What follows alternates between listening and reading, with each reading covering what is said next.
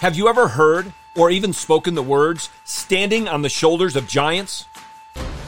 What does the statement mean? It includes honoring our fathers in the faith.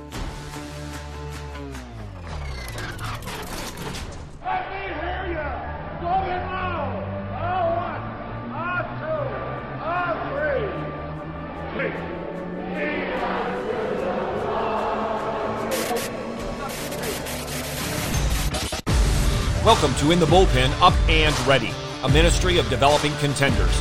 The call has come. You need to get up and ready now. And look who's coming up. High fly ball into right field. She is gone. And it came about when the Lord was about to take up Elijah by a whirlwind to heaven that Elijah went with Elisha to Gilgal. Those are the opening words of 2 Kings chapter 2. And over the next few verses, we read of Elijah saying to Elisha three times, Please stay here. Each time, Elisha responds, As the Lord lives, and as you yourself live, I will not leave you.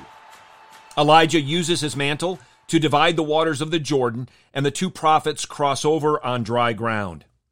That brings us to our text, 2 Kings chapter 2 verses 9 through 14.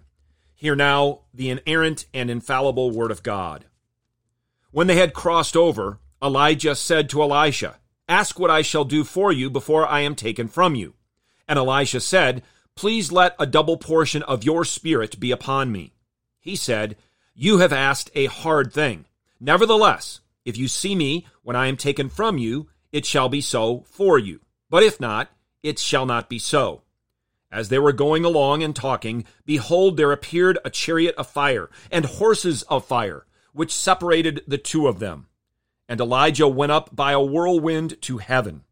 Elisha saw it and cried out, My father, my father, the chariots of Israel and its horsemen. And he saw Elijah no more.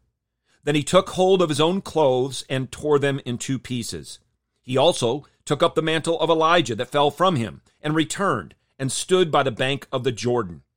He took the mantle of Elijah that fell from him and struck the waters and said, Where is the Lord, the God of Elijah? And when he also had struck the waters, they were divided here and there, and Elisha crossed over. So, what's going on in this text?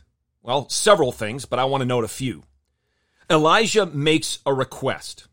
Elijah is taken bodily to heaven, which, among other things, is a sign from Jehovah to Elisha about his request. Elisha honors Elijah and then succeeds him as the prophet, as the man of God to Israel. Elisha's request was to have a double portion of the spirit of Elijah.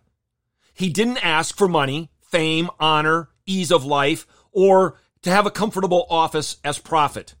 Rather, he sought for the power of God the Holy Spirit in abundance so that he could fulfill his calling and continue the ministry of his predecessor.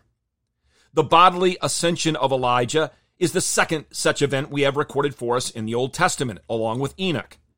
And both of these men did not see death. They were carried away bodily into heaven by the Lord God Almighty. And both point to Christ's ascension. But there's a key difference. Christ didn't simply bodily ascend into heaven, he did so to sit at the right hand of God the Father, reigning and ruling over all heaven and earth. Also, the bodily ascension of both of these men points to the bodily resurrection of all believers when King Jesus comes again to judge the living and the dead. That Elisha saw this happen was an indication from the Lord that the prophet's request would be answered.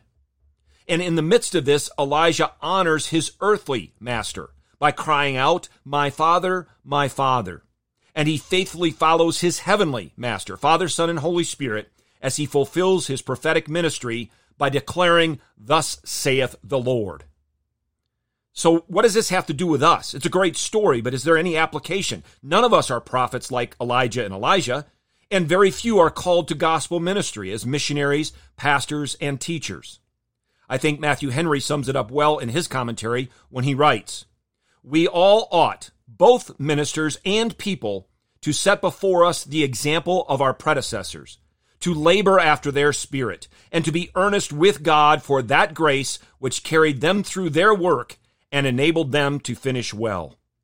We ought to stand on the shoulders of the giants who preceded us in our own lives and throughout church history, honoring them and imitating them insofar as they imitated King Jesus.